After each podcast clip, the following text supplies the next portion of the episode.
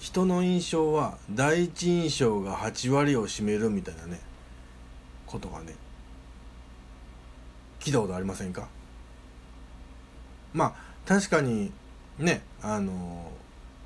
初見の印象って一番インパクトが強いんで大事なのは大事なんですけどね。ただ本当に大事なのはその日のうんその日のというかその相手との去り際なんですよね。一番見られてるのはそこなんですよね、うん、だから、えー、例えば人と会った時にまあ第一印象はもちろん気ぃつけますよね。でまあ一番気を張っている状態でもあるんでそこはまあまず大体の人が大丈夫やと思うんですよ、うん、でその例えば席を立つ時に席を立つ時とかその部屋を後にする時の、え、ドアを開けてから閉めるまでの間のあの隙間を結構人って見てるんですよね、うん、あそこで気を緩むとまあ本性っていうほどではないんですけどまあ素の自分が出てしまう時がねあるんでそこを結構ねあ気抜きよったなってこう人は見てるんですよね。だから気を抜いてはダメだということなんですよ、うん、ただまああのー、そこまでねあの集中力持たへんわっていう人もやっぱいっぱいいてるんですよやっぱりね。第一印象でパワー使いすぎてまあそこ一番大事ですからね。どうしても最後まで気持ちが続かずに最後気が緩んでしまうんだっていう人にはあのやっぱトレーニングが必要なんですよ。うん、でそのトレーニング方法って何かっていうとあの駄菓子屋に行ってあの卵アイス食べてください。あれ播州ではボンボンって言うてたんですけどなんかねあのー、場所場所によってはなんかおっぱいアイスって言ったりなんかするんでしょ？あのー、なんか風船の中に、えー、バニラアイスだかチョコアイスだかが入っててちょっとこうちょっと出てる出っ張りをハサミでちょんと切ったらちょっとずつこう出てくるんですよ。それをねこうチューチュー吸いながらというかこうもう溶けていくアイスと、えー、ゴムの伸縮力で自動的にこうアイスが出てくるようになってるんですよねあれ、うん、それを食べるとトレーニングになります。まあ食べたことがある人はあのもちろんご存知だと思うんですけどあれあの最後の最後あの気緩んだらドルルっていう感じでこうめちゃくちゃアイス入ってきますからあれであの溺れる人いますからね。はい。つまりそういうことですよ。集中力を最後まで切らさないトレーニングっていうのはボンボンを食べるということです。竹蔵です。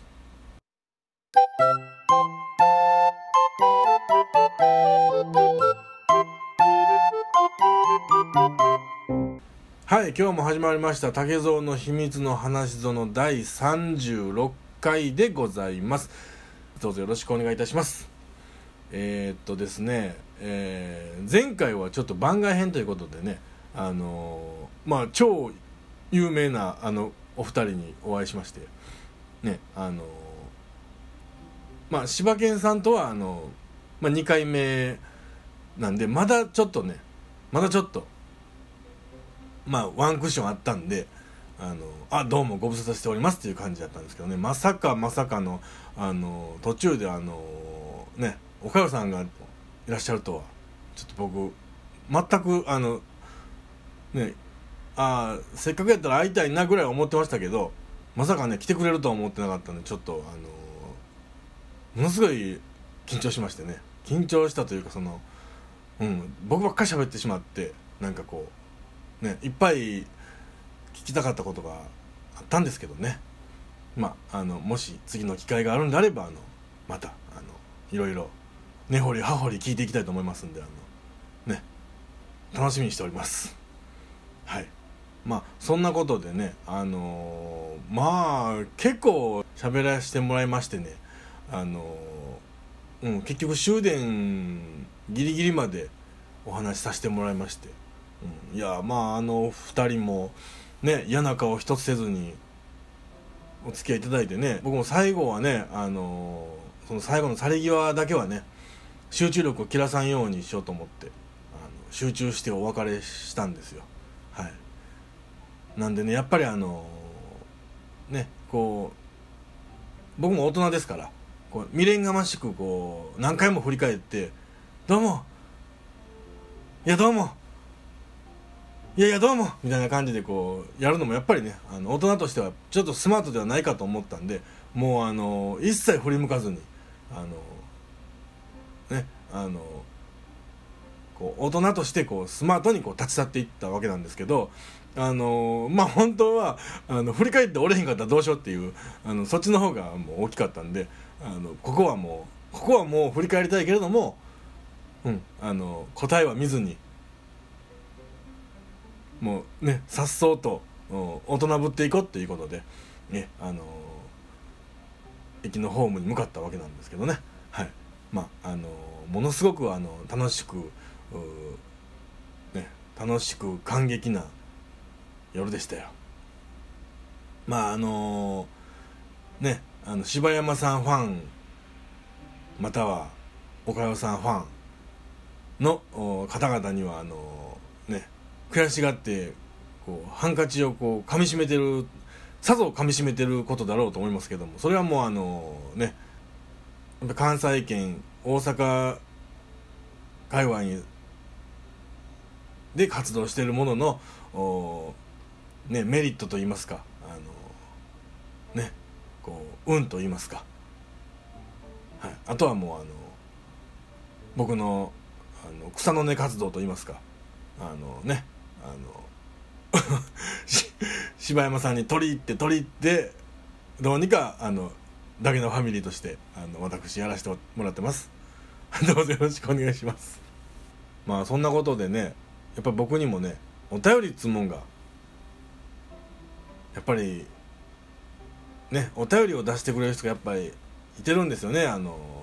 もうあんだけねあの空振り空振り空振りのあのお便りコーナーがねそのせっかく送っていただいたのに全然こううまく紹介できないというこの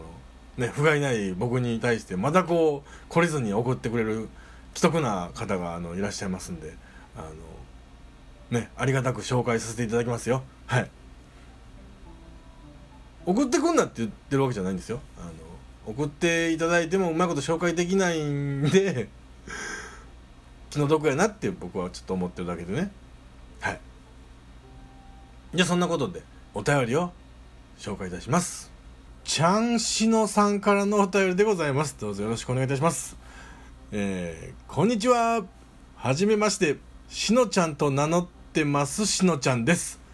えー、ちゃんしのさんはしのちゃんでございました。えー、ツイッターの方ではいつもお世話になっておりますね。笑い。いつも遅くまでのお仕事お疲れ様でございます。頑張れ竹蔵パパと勝手ながら応援しちゃってます。笑い。そんな忙しい日々合間を見つけての収録や編集など本当に本当に大変なことだと思っております。いつも楽しく秘密の話園を拝聴してます。ありがとうございます。持つかなこれ最後まで。えー、番組の最初から最後まで全部好きです。これからもお体には十分すぎるぐらい気をつけてお茶目全開でおしゃべりの面白い竹蔵先生がしゃべり倒す秘密の話園ワールドを楽しみにしてます。そして日々の仕事日々の仕事に精を出しながら打ち込んでいく次第でございまする。いつか一緒に飯行きたいです。笑い。愛してるぜ。これちょっとちゃうよね。愛してるぜ。かな？だけな時間風に言うとそうなんかな。えー、元気出してねえー、アディオース。アミー。ゴイエーイということでですね。はい。あのありがとうございます。はい。はいありがとうございます。えー、っとしのちゃんはねいつも僕の方のツイッターの方でもねあのうちのうちのっていうか僕のツイッターの方でも大活躍してくれてる人なんでね目を離した隙にもう「いいね」押してくれるあのすごい人なんですよ。でねあのちょっとね僕もだからツイッター拝見してますから。あの拝見してるとトラックトラックっていうんですか？トトラックっていうかえー、っとあれなトレーラー乗ってはるんですよね。あのお仕事でね。いや僕はちょっとあのほいでえー、っとそうそのトレーラーって多分あのああいうやつですよね。あの 2, 2台がすんごいついてる。あれ普通のトラックじゃなくてトレーラーって多分なんかこう運転席があってこう荷台がこうなんかあのコンテナみたいな感じになっててなんかねその運転席と トレーラーの、えー、運転席とそのコンテナの間がなんかこう蝶つがいみたいな感じでつながっててこうねこううーんってこううねうね動く感じのトラックのことですよねトレーラーって。ちょっと僕分かんないですけどなんか特殊免許がいるんでしょ？きっとああいうのって。あのいやちょっと僕ねあのああいうのってちょっとだけ憧れがあってあのなんか高速道路とかねあのこうぶっ飛ばしてる感じ気持ちよさそうやなってその目線も高いしねあのなんかすごい見晴らしええんやろなっていうふうになんか思ってるんですけどちょっとねイメージとしてはやっぱりそのトラックの運転手さんってやっぱりこうねこう時間に追われてるというかやっぱりああいうのってねなんかこういついつまでに届けなあかんみたいな使命があるわけでしょ？だからあの僕らみたいな一般人みたいにこう普通にのんびり走ってたらやっぱりねあのドケドケ精神がちょっとこうね急いどんねんこっちは的な感じになってこう結構ねあの僕はあのトラックに煽られるタイプなんでちょっと怖かったんですけどね。あの そのしのちゃんのねあのツイッターとかで見てるとえらいその可愛らしい人で、うん、男の人ですけどね多分。男の人だと思うんですけどいやあのお茶目なしのちゃんがね。でなんかえサバサバゲーっていうんですか？サバイバルゲームのことですか？あのね。あれもなんかされてるみたいで。あの楽しそうやなと思って。両方ともちょっとやってみたいものなんでちょっとね僕も興味津々でちょっと拝見してたんですけどね。あのただまああのあそういつか一緒に飯行きたいです。いやぜひ行きましょう。ねあのタイミングが合えば。でってえー、っと多分しのちゃんもどっちかというと関西圏でお仕事されてる感じやと思うんでもしね時間がこう合わせれそうであればそうあそれでねあの これは言っていいかどうか。いやこれはもうでもねあのしのちゃんを応援するという意味でもあのちょっと言わせていただくとぼちぼちねポッドキャスト始めるんでしょ？しのちゃんね。待ってますよ。はい。ねそういうのでまたお会いできればねあのトレーラーポッドキャスターとしてね。ただあの待ち合わせにあのライフルとかは持ってこないでくださいね。あの絶対僕逃げますんで。トレーラーに乗ってあの運転席からあのライフル持ったしのちゃん出てきたらあの僕確実に逃げますんで。あのそこは ねあのもうちょっと仲良くなってからあのライフルは見せてくださいね。ねよろしくお願いします。いや本当にお便りありがとうございます。もうあのなんかねちょっと励みにさせてもらってねお茶目全開でおしゃべりの面白い竹蔵の秘密の話殿あのよろしくお願いいたします。さああ、まあ、そんな感じでねあのお便りはあの以上ですよ。はい。そうですよ。一通ですよ。はい。それでもねあの一通送っていただける方があるってことがもう素晴らしいことなんでね。さあそんなことであの例のねこの名台詞はここで使えさあやっぱり始まりましたよ今日もね。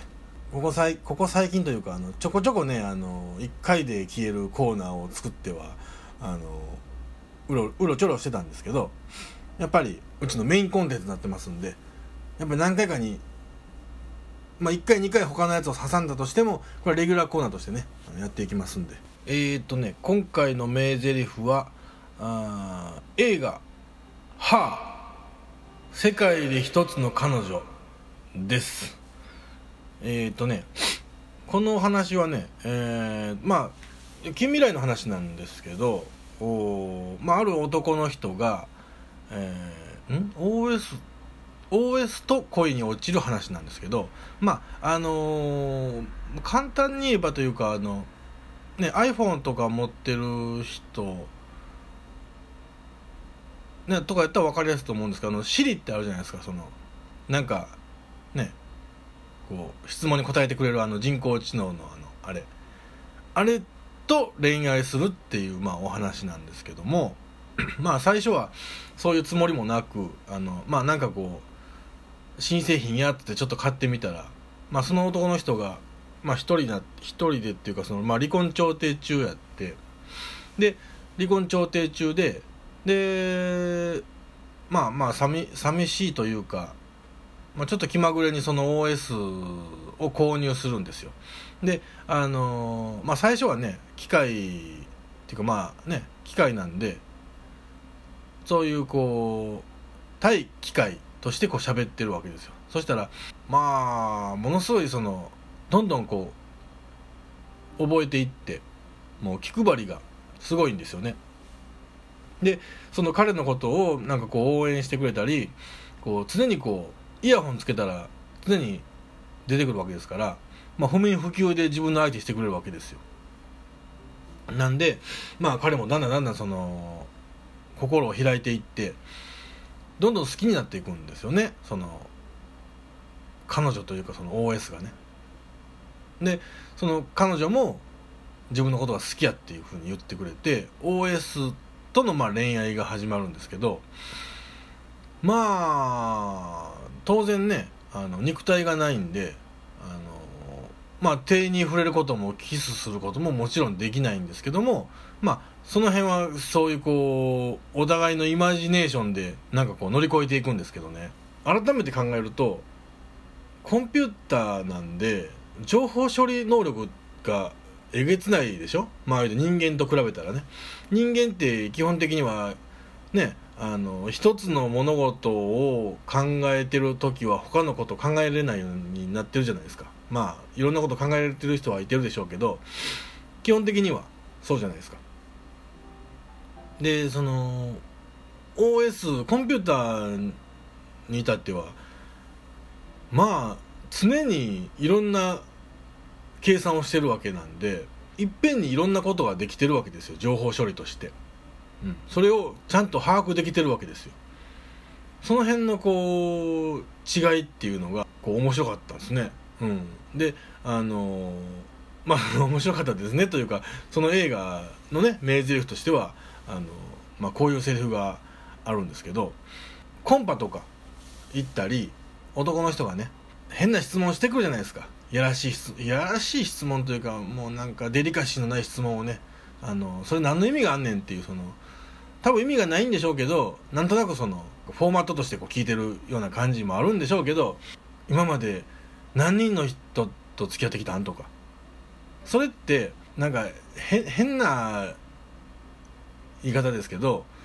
何人の人と付き合ってきたんっていう質問って結局何人の人とセックスしてきたの？みたいなそういう質問に置き換えられへんことないじゃないですか。大人になると。うん。それってよう考えたらすげえデリカシーのない質問やなっていう、うん、